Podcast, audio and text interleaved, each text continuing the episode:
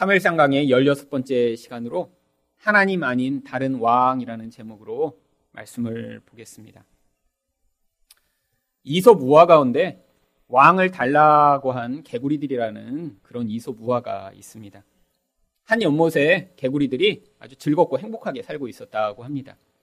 그런데 이 개구리들이 자꾸 다른 짐승들의 위협을 당하는 거예요. 그래서 회의를 했습니다. 우리가 이렇게 자꾸 위협을 당하는데 우리의 이 안전함을 지키기 위해서 어떤 일이 필요할까? 결론이 누군가 힘센 그런 왕이 있으면 다른 짐승들의 위협으로부터 우리가 안전할 수 있겠다라는 결론을 내린 것입니다. 그래서 개구리 대표가 신을 찾아갔다라고 합니다. 신이시여, 우리에게도 왕을 주시옵소서. 그런데 신이 보니까 이들한테는 왕이 필요 없어요. 그래서 알았다라고 얘기를 해놓고 이 개구리들한테 커다란 나무 둥치 하나를 던져주었다고 합니다. 개구리는 처음에 왕이 나타나셨다라고 해서 너무 좋아서 보니까 움직이질 않는 거예요. 그래서 그 나무 둥치를 가서 쳐보기도 하고 그 위에 올라타고 보기도 하다가 깨달은 것입니다. 어, 이런 왕은 필요 없어. 다시 달라고 하자. 그래서 또 다른 대표가 또 신을 찾아갔습니다. 아, 이런 나무 둥치 말고 다른 왕을 주세요. 강한 왕이요, 강한 왕. 그랬더니 이 신이 생각을 하다가 그들한테 뱀을 한 마리 보냈다고 합니다. 그래서 그날부터 그 연못에는 뱀이 개구리들을 잡아먹는 파티가 벌어졌다고 해요. 결국 그제서야 이 개구리들이 후회하고 신에게 그 뱀을 어, 치워달라고 했지만 그 교훈을 깨닫기까지 그 뱀이 그것을 떠나지 않았다라고 하는 그런 이소부화가 있습니다. 그런데 이거랑 똑같은 이야기가 오늘 성경 본문에 기록되어 있습니다. 이스라엘 백성들이 이런 강한 왕이 필요해서 왕을 달라라고 하는 그리고 성경에서는 바로 이런 왕이 주어지게 되면 어떠한 악한 결과가 나타날지를 이야기하는 내용이 바로 오늘 본문에 등장하고 있는 것입니다. 물론 사람들이 왕을 달라고 한 이유가 있습니다. 1절과 3절입니다. 사무엘이 늙음에 그의 아들들을 이스라엘 사서로 삼으니 그의 아들들이 자기 아버지의 행위를 따르지 아니하고 이익을 따라 뇌물을 받고 판결을 굽게 하니라. 사무엘이 늙었습니다. 그리고 그 아들들이 사사가 되었는데 아버지와 같지 않았던 것입니다. 이 사사의 제일 중요한 그런 역할은 공정한 판결을 해주는 것입니다. 그런데 뇌물을 받고 그 뇌물을 준 사람에게 이렇게 이익이 되도록 판결을 하니까 사회적으로 불의가 만연하게 된 것이죠.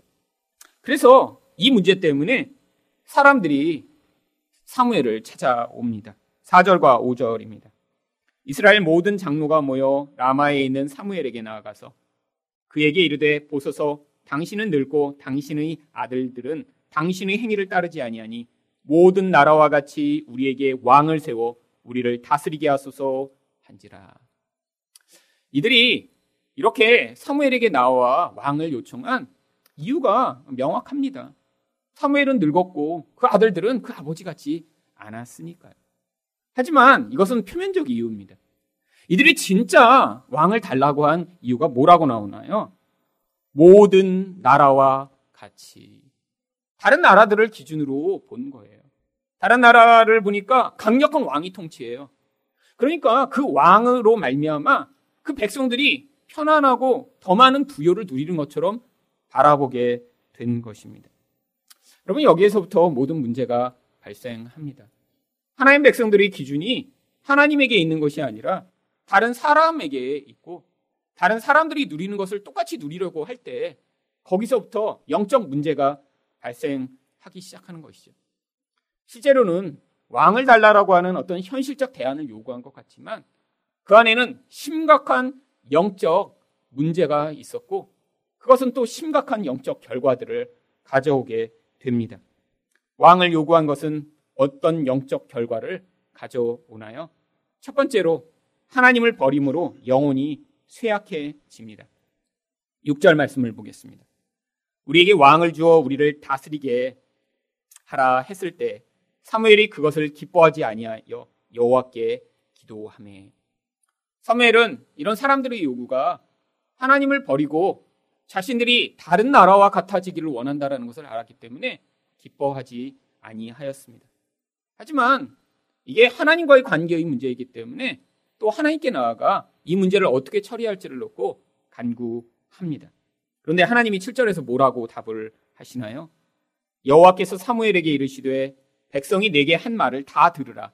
이는 그들이 너를 버림이 아니요 나를 버려 자기들이 왕이 되지 못하게 함이니라. 다른 나라와 같아지려고 하는 이 모습이 실제로 영적으로는 하나님을 버린 행위라라고 하나님이 말씀하고 계신 것이죠. 여러분 지금 우리는 이러한 강력한 왕권 가운데 살아가지 않고 있습니다. 그런데 고대의 이 왕권이라는 것은 절대 권력입니다. 그래서 심지어는 어떤 왕 가운데는 내가 곧 국가다라고까지 이야기를 했죠. 그러니까 다른 사람들은 자기를 위해 다 존재하는 거예요. 절대 왕권이 있기 위해서는 무엇이 필요한 거예요? 강력한 힘이 필요합니다. 그 힘을 가지고 사람들의 생명을 좌지우지할 수 있는 것이 왕이었고, 그리고 그 나라에 속한 모든 것이 자기의 뜻과 목적에 따라 움직이도록 할 수 있었죠. 그런데 사람들이 왜 이렇게 강한 왕권을 원한 것일까요? 그럼 강한 자가 자신들을 지켜주고 자기들의 위에 서면 그 혜택이 자기에게 돌아올 것이라고 착각한 것입니다. 그런데 그 진짜 근원에는 하나님을 거역하고 하나님이 뜻대로 살기를 원하지 않는 마음이 표출된 것이죠. 하나님은 인간의 욕망을 만족시켜 주시는 하나님이 아니십니다. 우리 내면의 은밀한 그런 욕구, 내가 원하는 다른 사람처럼 되고 싶은 그 욕망을 하나님은 절대로 충족시켜 주시지 않습니다. 하나님은 우리가 다른 사람처럼 돼서 행복한 것이 아니라 하나님만으로 만족하는 자가 되기를 원하시기 때문에 하나님의 통치가 강하게 임하면 임할수록 다른 사람이 기준이 아니라 그 하나님으로 만족하는 법을 배우며 하나님의 뜻에 따라 내가 인생을 살아가지만 그 안에서 그것이 얼마나 기쁜 것인가를 경험하도록 하시는 것이 하나님의 통치입니다. 그런데 죄악된 인간은 이것을 싫어합니다. 자꾸 다른 사람이 눈에 보이는 거예요. 나도 다른 사람과 같은 어떤 수준이 되고 싶고 나도 다른 사람이 누리는 것 같은 그런 것들을 누리고 싶은 그 욕구가 너무 커지는데 하나님의 말씀과 뜻이 그것과 반대되니까 실제로 영혼이 깊은 곳에서는 하나님이 원하시는 것들을 거부하고 다른 것들을 나의 인도자여 나의 의존이 대상으로 의존하고자 하는 이 태도가 나타나는 것이죠. 그런데 이게 세상 사람들의 이야기가 아닙니다. 하나님 백성이라고 택함을 받은 자들의 이런 반복되는 모습이라고 하나님이 말씀하고 계세요. 8절 말씀입니다. 내가 그들을 애굽에서 인도하여 낸 날부터 오늘까지 그들이 모든 행서로 나를 버리고 다른 신들을 섬긴 같이 내게도 그리 하는도다. 여러분, 사람들이 결국엔 이렇게 하나님 말고 다른 신을 섬기는 일이 처음부터 하나님 백성으로 부름받은 그 순간부터 끊임없이 계속되었다라고 하는 것이죠. 여러분, 이게 바로 우리의 모습입니다. 교회를 다니고 예배를 드리고 신앙생활을 하는 것 같지만 우리의 깊은 영혼 안에서는 하나님이 나의 욕망을 채워주시기를 원하는데 그게 채워지지 않으면 자꾸 다른 의존의 대상을 끊임없이 의존하는 것이죠. 그런데 여러분 이렇게 온전히 하나님으로 그런 만족과 행복을 경험하지 못한 사람들이 그래서 자기 욕망을 얻고자 하나님께 간구할 때 하나님이 그 기도를 다 응답하시지 않나요? 아니요. 하나님이 때로는 응답하실 때가 있습니다. 아니 이렇게 하나님 말고 다른 것을 의존하겠다고 하나님을 버리겠다고 하는데 하나님이 구절에서 뭐라고 말씀 하시나요? 그러므로 그들의 말을 듣되 너는 그들에게 엄히 경고하고 그들을 다스릴 왕의 제도를 가르치라. 하나님이 허용하시겠대요. 왕을 주시겠대요. 아니, 안 된다고 하시지 않고 그것들을 그들이 원하는 대로 하라고 말씀하십니다. 여러분, 이것을 징벌적 허용이라고 부르는 거예요. 너무 뭔가 원해요. 그런데 그것을 갖기 전에는, 하기 전에는 멈추지 않는 거예요. 그러니까 하나님 한번 줘보시는 것입니다. 그렇게 원해, 그렇게? 하지만 이게 얼마나 악한 것인가? 이것이 너에게 얼마나 파괴적인 결과를 가져오는 것인가? 너가 꼭 경험한 다음에야 깨닫는다면 내가 너한테 이거를 줘보겠다라고 하는 식으로 하나님이 허용하시는 것이죠. 여러분, 이렇게 삶으로 자기가 경험해야지만 깨닫는 이런 수준에 있다면 그 인생은 어떤 인생을 살아갈까요? 자기 욕망을 채우고자 끊임없이 추구하다가 그것이 가져오는 파괴적인 결과를 인생 가운데 경험한 다음에야 아 이거 나쁜 거였네. 그러니까 다른 사람한테 그 다음에 아 그러니까 내가 이걸 해보니까 너무 나쁘니까 하지 마세요. 이런 인생을 살겠죠. 여러분 지혜로운 사람이라면 남들이 하는 걸 보면 아 이건 아니구나라고 말씀을 받아들여 깨닫는 수준이 돼야죠. 여러분 마약이 나쁜 걸 꼭 해봐야 하나요? 그럼 여기서 마약을 해보고 야 이거 진짜 나쁘니까 남은 하지 마세요. 이런 수준이라면 여러분이 그 사람을 신뢰하실 수 있겠어요? 꼭 해봐야 나쁜 걸 아나요? 아니에요. 하지만 그게 가져오는 그 파기적 결과가 얼마나 무서운지 우리는 다 알고 있죠. 여러분, 근데 미련한 사람은 나쁘다는 거 알면서도 합니다. 그 욕망이 못 견디는 거예요. 여러분, 하나님 똑같으세요. 나쁘다. 그거 좋지 않은 거야. 너한테 유익이 안 돼. 라고 말씀하시는데 이 인간의 무서운 욕망은 하나님의 그 통치가 임하면 임할수록 오히려 금지된 것을 더 원합니다. 차라리 금지하시기 전에는 그렇게 원하지 않았어요. 근데 꼭 하지 말라고 하면 더 해보고 싶어요. 그럼 그게 바로 인간의 모습이죠. 그럼 자녀를 키워보시면 자주 경험하실 거예요. 그냥 뭐가 많아갖고 식탁에 그냥 놓고 원하는 대로 먹어 그럼 잘 안 먹습니다. 근데 그 중에 이렇게 빼내갖고 이렇게 단지에 넣어서 이렇게 위에 올려놓고 이거는 줄 때만 먹어야 돼? 그럼 꼭 어떤 마음이 있죠? 엄마 없을 때 꼭 올라가서 그거 꺼내서 먹다가 깨트리는 어, 이런 일들이 꼭 벌어집니다. 여러분 어려서 다 해보셨죠?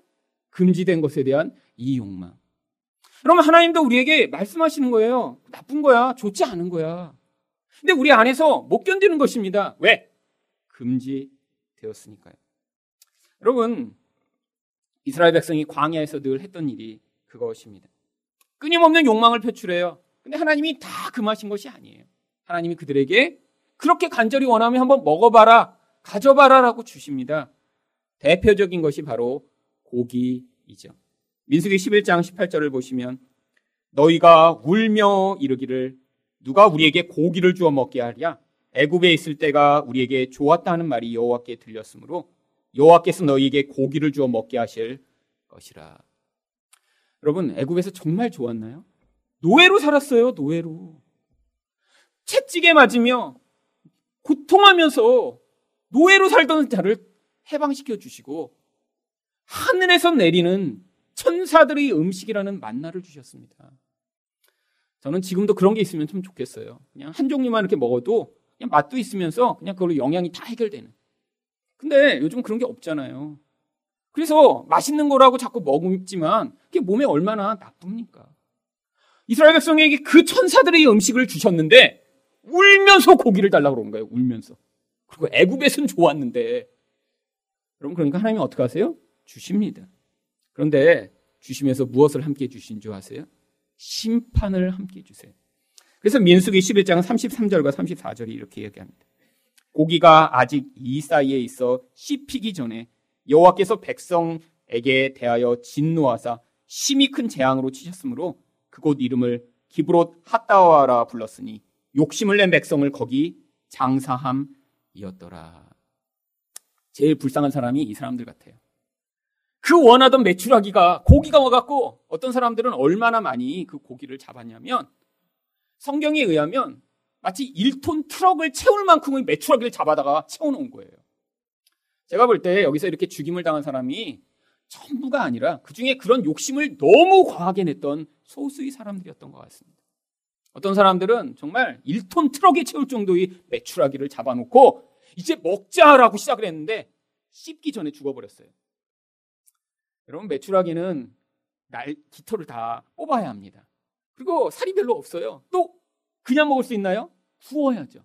그 냄새도 다 맡았어요. 이제 침이 줄줄 흘러요. 씹으려고 딱 하는 순간에 재앙이 확 임해서 그들이 거기서 죽어버립니다. 그래서 그 자리를 기브롯 핫다와라고 이름을 붙입니다. 여러분 이 뜻이 뭔지 아세요? 탐욕의 무덤이라고 하는 뜻입니다. 여러분 기브롯 핫다와 인생마다 욕심을 부린 자리가 무엇이 되는 거예요? 그 사람의 그 욕망을 표출하는 자가 죽임을 당한 무덤이 된다라고 하는 것이죠. 여러분, 여러분 인생 가운데 그런 경우 있지 않으신가요? 그냥 돈 성실하게 모았으면 될 걸. 누가 여기 투자하면 좋다라는 그 얘기에 넘어가서 거기다가 몰빵했다가 거기서 울며 눈물을 흘렸던 경험이 있는 그때 여러분 그때가 바로 기브롯 핫다와와입니다. 여러분 한국에 지금 비트코인의 광풍으로 200만 명이 비트코인에 투자하고 있다고 합니다. 여러분 200만 명이면 엄청 많은 숫자죠. 여기도 혹시 계신가요?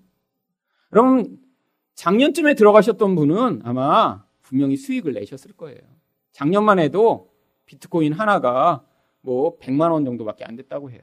지금은 2천만 원이 넘는데. 사람들이 다 눈에 불이 켜진 것입니다. 근데 지금 들어간 사람은 다 어떡하죠?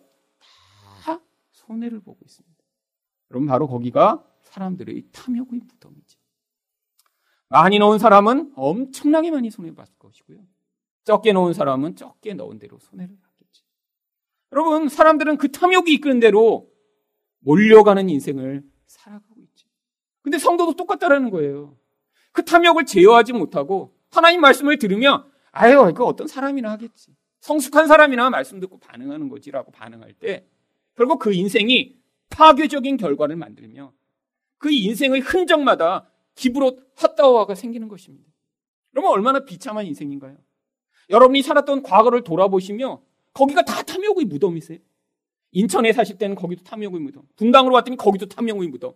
아니 여긴 안 되겠다. 부산으로 갔더니 거기도 탐욕의 무덤이 된 다음에 그리고 서울로 입성해서 지금도 탐욕의 무덤을 쌓고 계시다면 여러분 이거 얼마나 비참한 인생인가. 여러분 우리가 걸어온 길이 이런 기브로 핫다와가 아니라 생명을 공급하며 나누어 줬던 그런 살리는 자리가 되어야 되지 않을까요? 그래서 여러분이 사셨던 그곳마다 여러분이 경험하셨던 그 순간마다 여러분 때문에 누군가 살아나고 여러분 때문에 누군가 풍요를 경험하며 은혜를 경험해야 되는 것 아닌가요? 여러분, 그래서 성경이 무엇이라고 이야기를 합니까? 하나님이 원하는 것을 주셨는데 그게 그들을 만족시키지 못했다고 그래요. 시편 106편 14절과 15절입니다.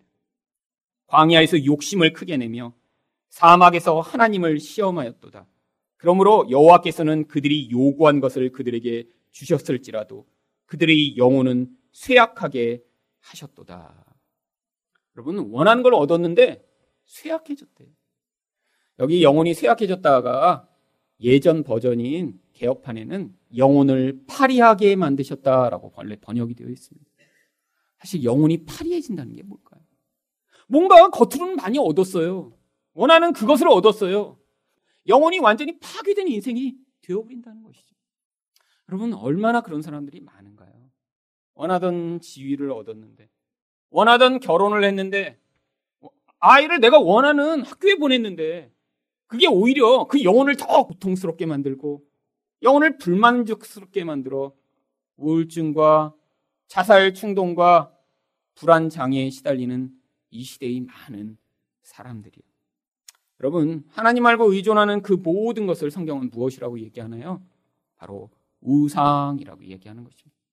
하나님 말고 그래서 그 우상을 의존해서 그게 가져오는 그 쾌락을 얻기를 원하는 그 행위를 성경은 음행이라고 이야기를 하는 것입니다. 그래서 호세아 9장 1절은 무엇이라고 얘기를 하나요? 이스라엘아 너는 이방 사람처럼 기뻐 뛰놀지 말라. 내가 음행하여 내 하나님을 떠나고 각 타작 마당에서 음행의 값을 좋아하였느니라. 여러분 하나님을 떠나면 결국 음행하여 그 음행의 값을 치르는 인생을 살게 된다는 거예요. 여러분, 하나님을 떠났다고 그 결과가 바로 나타나나요? 아닙니다. 여러분, 인생 내내 10년, 20년, 30년이라는 기간을 통해 나타나는 거죠. 여러분, 근데 그 과정에서 반드시 그런 모습이 드러나게 되어 있습니다. 그래서 미가서 1장 7절은 그 결과가 무엇이라고 나타나나요? 그 새긴 우상들은 다 부서지고 그 음행의 값은 다 불살라지며 내가 그 목상들을 다 깨뜨리니 그가 기생의 값으로 모았은즉 그것이 기생의 값으로 돌아가리라. 여러분 우상을 추구하면 우상이 주는 게 있습니다. 그렇잖아요. 아, 주식을 위해 뭐 30년, 40년을 열심히 해서 돈을 모을 수도 있어요. 그런데 그게 그 사람이 우상이 되어 나의 인생의 유일한 기쁨과 만족이 돼버리는 순간 그게 바로 기생의 값, 창기짓을 해서 얻은 결과라는 거예요. 여러분 조폭들이 돈을 버는 조폭들이 있습니다. 근데 그 조폭들이 그렇게 번 돈을 어떻게 쓰나요? 다 흥청망청 다 쓰죠. 여러분 조폭이 조폭짓해서 돈 번 다음에 성실하게 돈을 모으는 경우를 알고 계신가요? 여러분 그럴 수는 없습니다. 자기가 번 과정대로 돈을 쓰게 되는 거예요, 결국.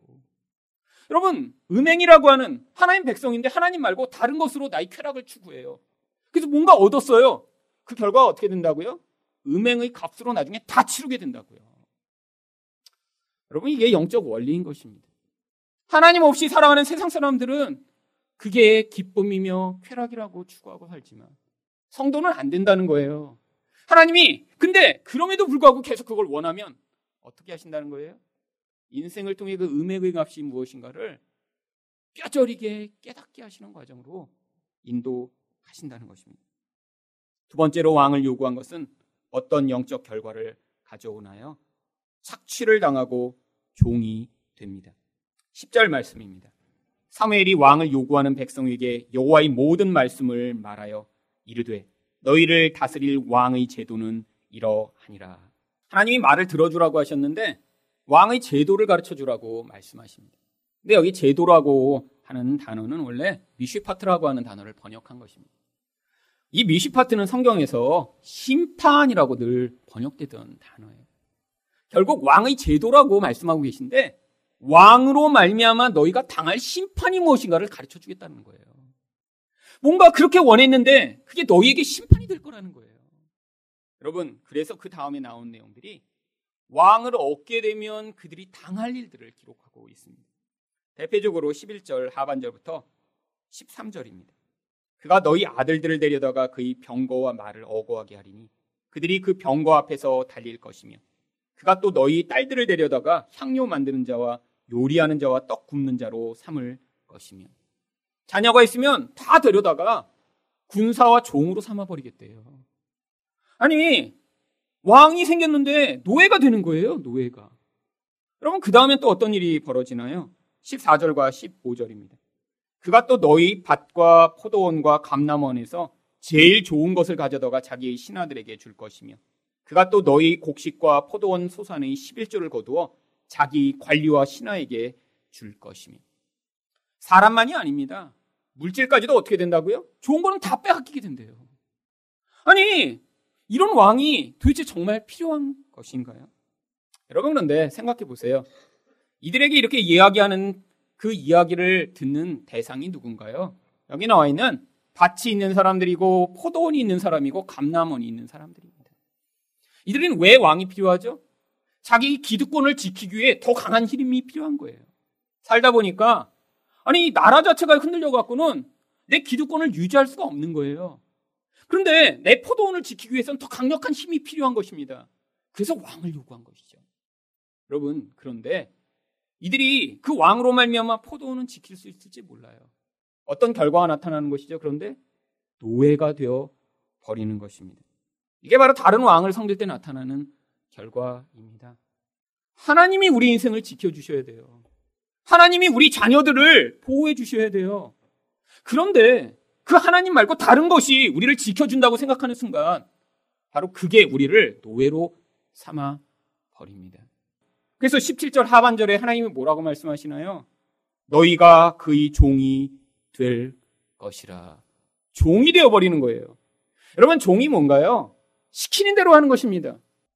나는 원래 필요하지 않아요. 근데 남들이 그렇게 살면 그 영향력을 따라 나도 똑같이 살고 싶고 그런 인생을 추구하게 돼요. 나중엔 나의 의지가 없이 그게 내 내면을 주장하고 이끄는 대로 영적 노예가 되어 살아가는 모습이 나타나게 되는 것입니다. 근데 그뿐 아닙니다. 영적으로 우상의 노예가 되어 끌려가면 결과가 어떻게 나타나나요? 18절입니다. 그날에 너희는 너희가 택한 왕으로 말미암아 부르짖되 그날에 여호와께서 너희에게 응답하지 아니하시리라. 하나님과의 관계도 다 깨어버져 버리는 것입니다.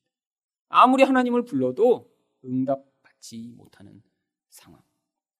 여러분, 이 시대의 교회 가운데도 이런 사람들이 너무 많이 있습니다.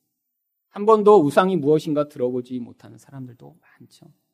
아니, 저 불교 믿는 사람들은 우상을 섬기는데 나는 교회 다니는데 무슨 내가 우상을 섬겨? 이렇게 생각한 사람들이 대부분이에요.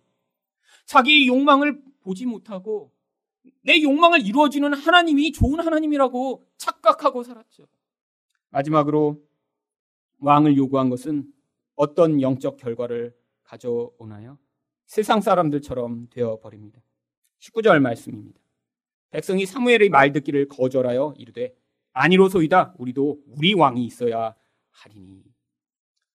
여러분 사람들은 지금 자기들의 자녀들이 종이 되고 자기 좋은 것을 다 빼앗긴다고 해도 그래도 우리는 기득권자니까 이거를 더 강하고 안전하게 유지시켜줄 무엇인가 필요하다고 지금 간절히 원하고 있는 거예요.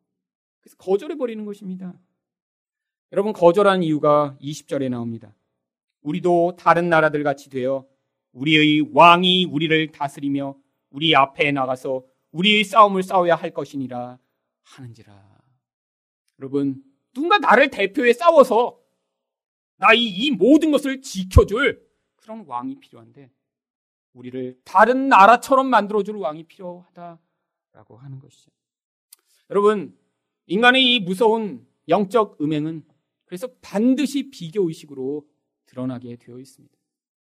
이렇게 영적 음행을 한다고 그게 이렇게 드러나나요? 아니요. 절대 우리는 알 수가 없어요. 그건 하나님만 아시는 영역이죠. 그런데 내면으로 영적으로 음행하며 다른 것을 의존하면 그게 반드시 다른 사람과의 비교로 나타나게 되어 있는 것입니다. 여러분 남을 자꾸 비교하세요. 자꾸 인스타에 매일매일 손이 가세요. 여러분 사람마다 비교하는 영역이 다 틀리죠. 여러분 다 자기 친구들이 그래서 누군 줄 아세요? 여러분 페북이나 인스타 하는 분들이 왜 내 친구들은 다 이렇게 맛집만 다니지? 왜 내 친구들은 다 몸매가 좋지? 아니 왜 내 친구들은 다 여행만 다니지? 그게 다 끼리끼리 모여서 그런 거예요. 여러분 내가 좋아요라고 클릭하는 순간 그래서 내 친구로 삼는 순간 결국 어때요? 나와 관심사가 같은 사람끼리 묶이게 되어 있습니다. 그래서 예를 들면 여러분이 어떤 관심을 가지고 뭔가 페북이나 인스타에서 체크를 하는 순간에 여러분과 관심이 같은 사람끼리를 다 묶어줘 버려요. 일반 사람들은 그렇게 살지 않는데 그 관심을 가진 사람들이 서로 묶이니까 그들을 보면 나 빼고 다 늘 행복한 것 같아. 나 빼고 늘 그런 수준의 삶을 사는 것 같고 나 빼고 다 그렇게 높은 지위를 누리는 것 같고 쾌락을 누리는 것처럼 보이는 거죠. 여러분, 그래서 자꾸 비교의식이 더 강해지는 것입니다. 여러분, 다 그렇게 살지 않습니다. 모든 사람들이 다 그런 세상의 그런 소수의 사람처럼 사는 게 아니에요. 그런데 자꾸 보면 볼수록 우리의 불만족이 커져 가죠. 여러분, 그 근원 원인은 단순한 비교의식이 아니에요. 우리 안에 있는 영적 음행이 결국 우리 삶에서 끊임없는 나를 다른 사람과의 비교로 말미암아 불행하게 만드는 그런 원인이 되는 것이죠. 그런데 하나님이 21절과 22절 상반절에서 결국 그들의 말대로 하라고 말씀하십니다. 사무엘이 백성의 말을 다 듣고 여호와께 아뢰매 여호와께서 사무엘에게 이르시되 그들의 말을 들어 왕을 세우라 하시니 결국 이들이 구한 대로 왕이 주어집니다. 내년에 우리가 듣게 될 사무엘상 9장부터 보시면 이렇게 사람들이 구했던 왕이 주어지는데 그 왕이 바로 사울입니다. 여러분 근데 왜 사울이 주어진 줄 아세요? 사울이라는 이름의 뜻이요. 바로 구한 자라고 하는 뜻을 가지고 있어요. 사람이 구한 대로 받은 거예요. 구한 대로. 근데 그 사울이 어떤 역할을 했나요? 사람들을 더 고통스럽고 힘들게 만드는 그런 폭군이 되죠. 이 모든 것을 그래서 호세아 13장 10절과 11절은 이렇게 정리하고 있습니다. 전에 내가 이르기를 내게 왕과 지도자들을 주소서 하였느니라. 내가 분노함으로 내게 왕을 주고 진노함으로 패하였노라. 여러분, 하나님이 원하는 걸 주신 것이 축복이 아니었다라는 거예요. 하나님의 진노의 결과이며 심판의 과정이었다는 거죠. 여러분, 이렇게 인간이 원하는 것을 얻게 되면 결국 이런 결국을 가지게 될 수밖에 없습니다. 그래서 하나님이 이런 가짜 왕 아니라 진짜 왕을 우리에게 예비해 주셨죠. 그런데 왜 사람들이 그 예수, 보이지 않는 왕을 우리가 진짜로 믿지 못하는 것일까요? 우리가 기대하던 왕이 아니거든요. 예수는 어떤 모습으로 이 땅에 오셨습니까? 마가복음 10장 45절입니다. 인자가 온 것은 섬김을 받으려 함이 아니라 도리어 섬기려 하고 자기 목숨을 많은 사람의 대속물로 주려 함이니라. 강한 왕. 그래서 나도 그 떡고물을 얻게 되는 그런 왕이라고 기대했는데 아니 예수가 너무 약한 모습으로 오신 거예요. 의지할 만하지 않은 것입니다. 그러니까 사람들이 그 예수를 믿기를 싫어하죠. 그런데 여러분 더 궁극적인 목적이 있습니다. 결국 예수 믿는 사람들이 예수를 왕으로 섬기다가 중간에 자꾸 다시 우상숭배의 길로 나아가는 진짜 이유가 예수를 믿으면 무엇을 요구하는 줄 아세요? 우리를 예수와 같은 삶이 되도록 계속해서 요구하시는 거예요. 그래서 마가복음 10장 42절과 44절은 무엇이라고 얘기하나요? 예수께서 불러다가 이르시되 이방인의 집권자들이 그들을 임의로 주관하고 그 고관들이 그들에게 권세를 부리는 줄을 너희가 알거니와 너희 중에는 그렇지 않을지니 너희 중에 누구든지 크고자 하는 자는 너희를 섬기는 자가 되고 너희 중에 누구든지 으뜸이 되고자 하는 자는 모든 사람의 종이 되어야 하리라. 여러분 성도에게 예수 같은 삶을 요구하시니까 그것이 쉽지 않습니다. 그런데 여러분 여러분이 만약에 그 예수 아니고 다른 것을 여러분의 왕으로 섬기며 인생을 의지하면 여러분은 계속 그 우상이 만들어내는 그 무서운 기브롯 핫다와의 그 탐욕의 무덤만을 인생에서 경험하실 거예요. 그런데 예수를 따라가는 인생은 어떤 결국이 약속되어 있나요? 베드로전서 2장 9절입니다. 그러나 너희는 택하신 족속이요 왕 같은 제사장들이요 거룩한 나라요 그의 소유된 백성이니 이는 너희를 어두운 데서 불러내어 그의 기이한 빛에 들어가게 하시니 아름다운 덕을 선포하게 하려 하심이라. 여러분, 하나님 백성은 바로 이것을 위해 부름받은 것입니다. 우리를 왕이래요. 근데 그냥 왕이 아니라 제사장 같은 왕이래요. 우리가 희생하고 섬기고 사랑하는 것으로 다른 사람들이 살아나는 것을 보며 거기에서 하나님의 아름다운 덕이 나타나는 그 놀라운 하나님의 영광. 이게 바로 왕으로 부름받은 우리들의 신분이며 역할인 것입니다. 여러분, 여러분이 하나님을 왕으로 섬기고 살아가시면 여러분 인생 가운데는 반드시 이런 결국이 나타나게 될 것입니다. 그런데 우상을 따라가면 그 비참하고 더러운 인생을 통해 결국 파괴와 멸망을 경험하게 되어 있죠. 여러분, 교회도 마찬가지입니다.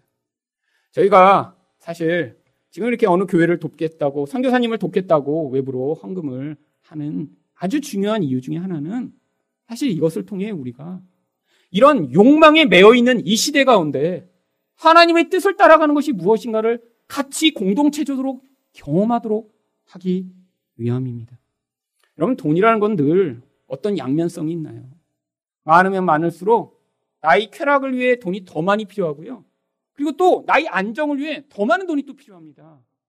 여러분, 돈은 늘 그래서 늘 모자란 거예요. 아무리 많이 가지고 있어도 모자랍니다. 교회도 마찬가지고 개인도 마찬가지죠.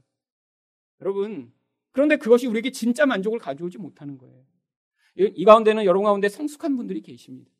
여러분, 저희가 이렇게 헌금할 때 어떤 때는 막 천만 원도 헌금이 나오고 사실 이 규모에서는 놀랄 만한 일이죠. 여러분, 근데 이게 공평하게 여러분들이 헌금해서 그렇게 나오신 게 아니에요. 작년에 저희가 연말에도 헌금했던 그 1600만 원 가운데 사실은 천만 원은 두 분이 헌금하셨어요. 그런 분들은 늘 하십니다. 삶에서 훈련해 오신 거예요. 자기의 헌금과 그것을 통해 하나님 나라를 세우는 일을 잘 해오시는 분들이죠. 그런데 그렇지 않은 분들이 많이 있습니다.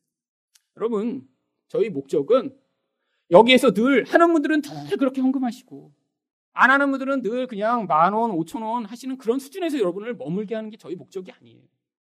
물론 개인적 상황과 경제력이 다 차이가 있습니다.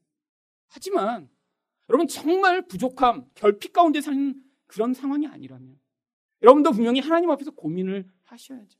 여러분 올 한 해 여러분 여러분들이 누리신 것 굉장히 많으시죠? 여러분 개인을 위해서 엄청난 많은 것을 별로 고민하지 않고 사용하신 분들도 계시잖아요. 여러분 정말 저는 옛날에 가난할 때 밥을 먹는 거 가지고 아주 고민했습니다. 학교에서 정말 700원짜리를 먹을까? 2,000원짜리를 먹을까? 너무너무 고민했어요. 돈이 없을 때. 물론 지금은 그렇게 고민하지 않습니다. 그게 저희 수준이 올라간 거죠. 그럼 어떻게 해야 되나요? 나의 그 고민의 수준이 올라간 만큼 하나님에 대해서도 더 자유롭게 반응할 수 있는 자가 되어야죠. 아니, 나를 위해서는 그 여력이 넓어져서 내가 마음대로 돈을 쓰는데 하나님 앞에서 낼 때만 고민된다는 건 지금 여러분의 수준이 너무너무 아직 영적으로는 성장하지 못하고 있다는 것을 반증하는 것입니다. 여러분 교회적으로도 이렇게 천만 원을 저희 교회 예산으로 잘라서 놓고 모자라만 채워서 보낸다는 게 사실은 쉽지 않은 것이에요. 여러분 근데 작년에 어떤 일이 있었나요? 저도 제가 작년에 토기장의 교회를 돕자고 하고 제가 기도하는데 마음에 계속 천만 원 생각이 나는 거예요. 제가 3주를 고민했습니다. 혼자서. 왜? 이게 저희 생각일 수도 있거든요. 아니 어느 교회가 개척해서 세워줘야 된다는데 돈이 하나도 없대요. 성도도 한 명도 없고.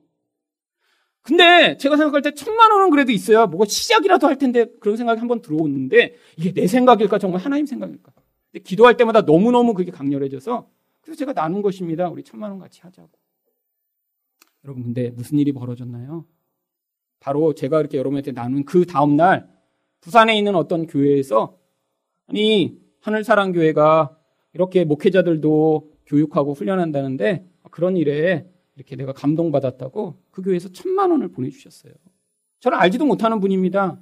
누구한테 이야기를 들었다는데 그냥 그날 결정해서 천만 원을 그냥 그 다음날 보내셨어요. 통장, 교회 통장으로. 여러분, 천만 원이 와서 기쁜 게 아니라 아, 이게 하나님 뜻이구나라는 사실을 제가 그날 감동하며 너무너무 감동을 받았어요. 아, 이렇게 우리가 정말 이 교회가 함께 모여 다른 교회를 세우며 함께 우리 것을 나누는 게 정말 하나님이 기뻐하시는 것이구나. 하나님이 사인으로 주신 것이죠. 물론 사인이 매년 오지 않습니다. 올해는 안 와요. 걱정하지 마세요. 이제 사인이 왔으니까 그게 맞다라는 걸 우리가 확인하고 그다음 어떻게 하면 돼요? 이제 우리가 순종해서 걸어가면 되는 거예요. 여러분 이번 주에도 이렇게 작정을 했더니 내일 또 천만 원이 온다. 이거는 이게 진짜 진짜 맞다라고 하나님이 정말 너무 불신앙이 커서 보여주신 거죠. 아니, 작년 한 번으로 전 믿었습니다. 보니까 그렇더라고요. 이게 길이 맞다라는 걸 하나님 보여주시고자 처음에 은혜를 확 주세요. 그 다음에는 이제 순종해 나가는 일이 필요하죠. 여러분, 작년에 은혜를 받았어요. 그래서 넘치도록 돈이 왔습니다. 여러분, 올해도 여러분 가운데 많이 헌신하신 분들 알고 있습니다. 여러분, 근데 1년 내내 또 자기 돈 가지고 자기를 위해서는 원하는 대로 쓰고 걱정 없이 카드 긁고 원하는 쾌락을 누렸는데 사실 헌금할 때마다 와서 고민하시는 분들 사실 여러분이 이 헌금을 놓고 이번에는 한번 같이 기도하기를 원합니다.